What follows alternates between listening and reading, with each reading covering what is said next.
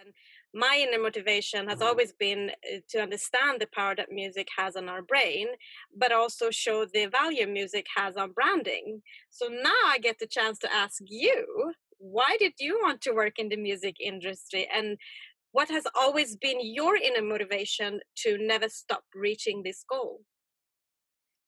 I think, first of all, um, we're very fortunate to be able to work with what we love. And it's a little bit like your story. Um, I had no musical schooling at all. I was uh, a very happy, enthusiastic uh, consumer and prosumer. Um, just really, really always music has been one of my, you know, key drivers in life. And and um, given a couple of moves in my life, I had the privilege to actually dare to make a move and work with my passion.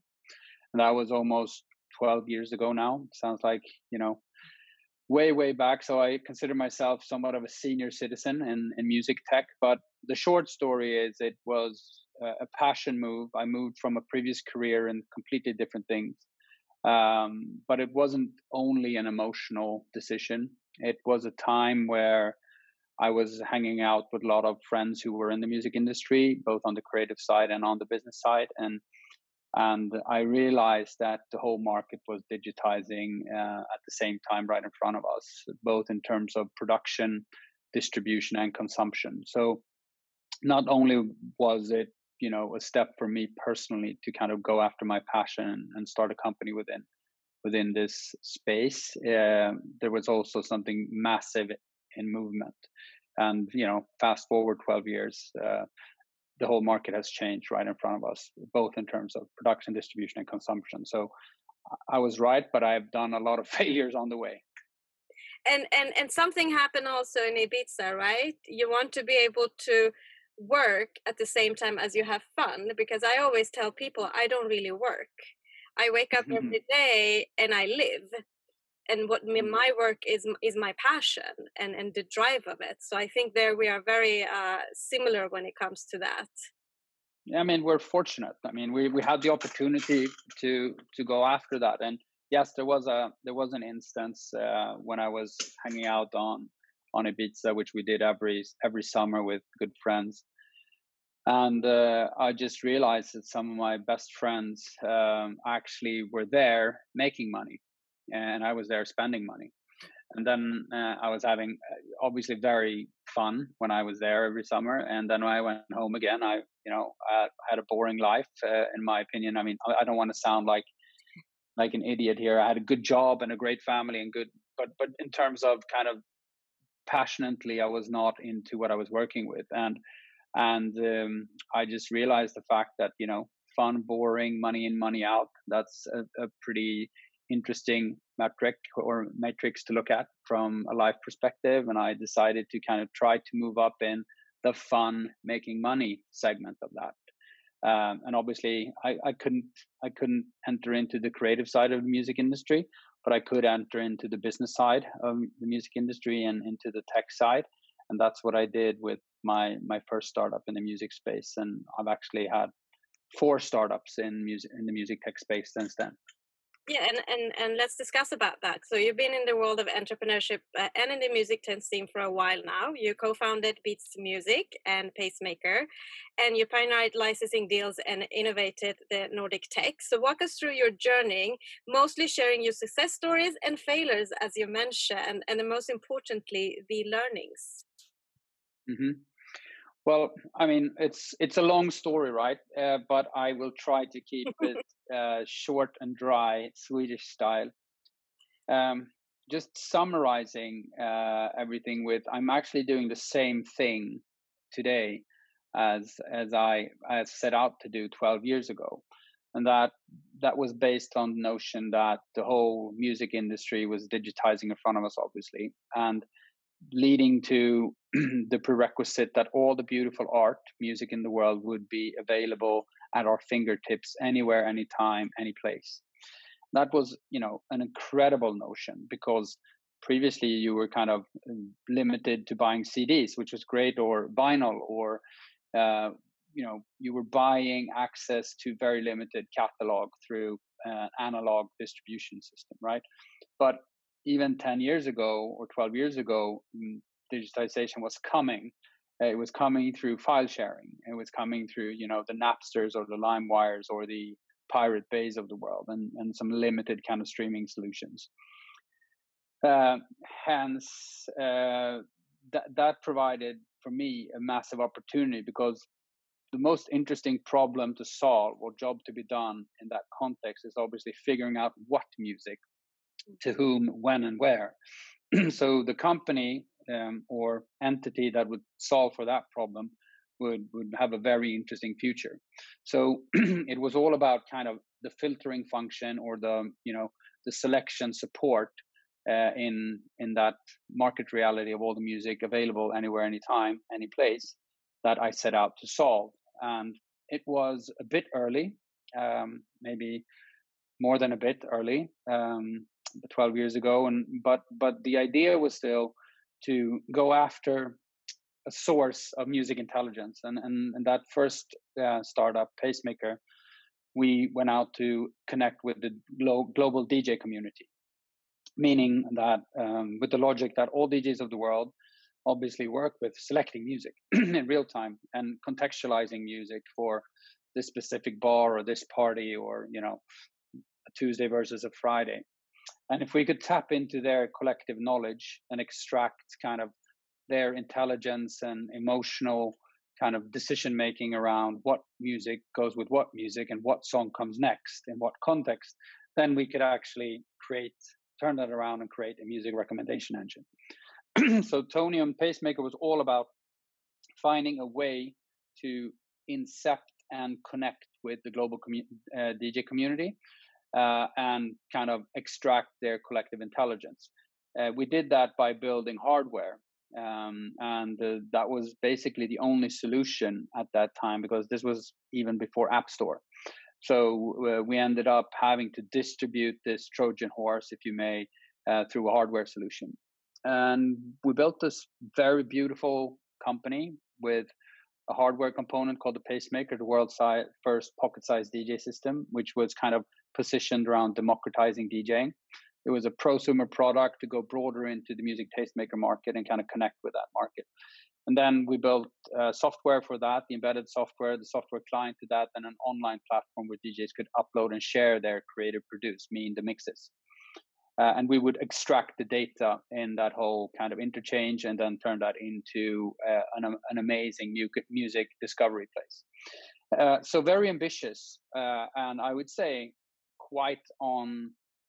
I mean, it was it, it, it was quite um, uh, correct in the assumption that that was what the music industry would be about curation uh, but we ended up you know raising 20 million dollars a lot of money at that time in music tech and in little sweden and we ended up spending almost all of it to iterate the hardware business because it's really hard to build hardware and so we ended up building a very very you know a unique hardware device and a brand launching in 20 markets but we weren't able to take it to the next step so we we kind of folded and gave up uh, four and a half years into the pacemaker uh, effort.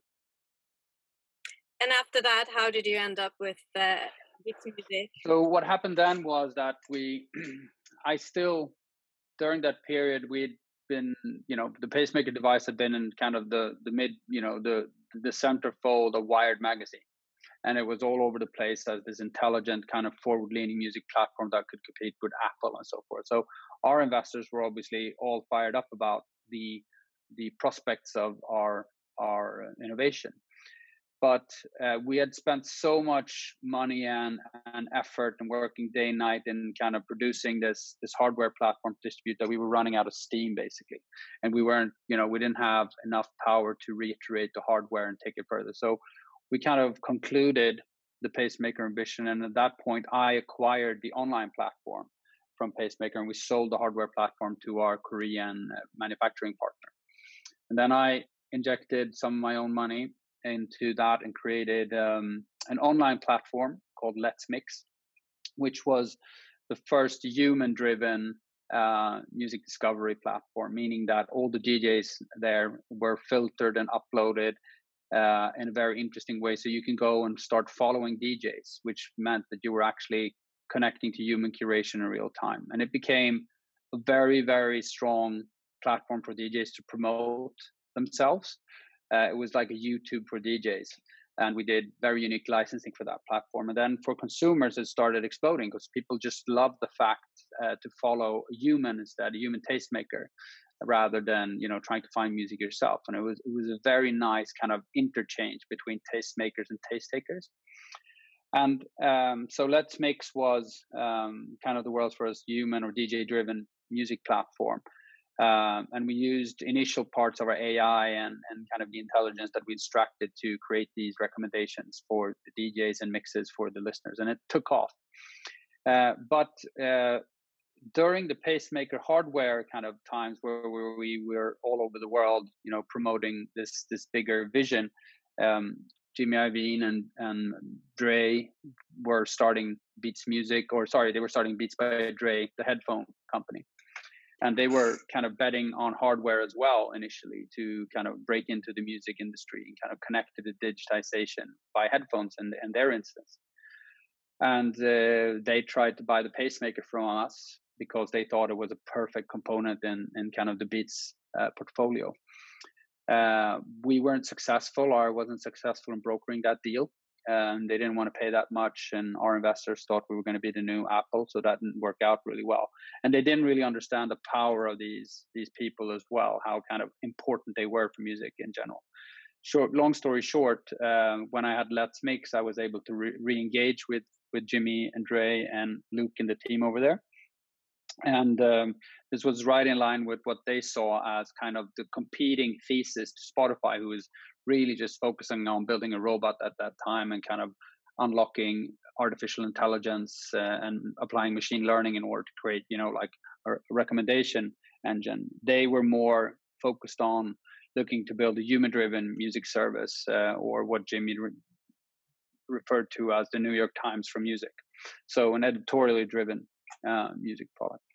And that was a per- Let's Mix was a perfect starting point for them. So they actually acquired Let's Mix for me, and I transferred my team into uh, becoming the Beats Music initial Beats Music team, and we incorporated in Sweden on in stealth mode to kind of build out the competitor to Spotify, global competitor to Spotify.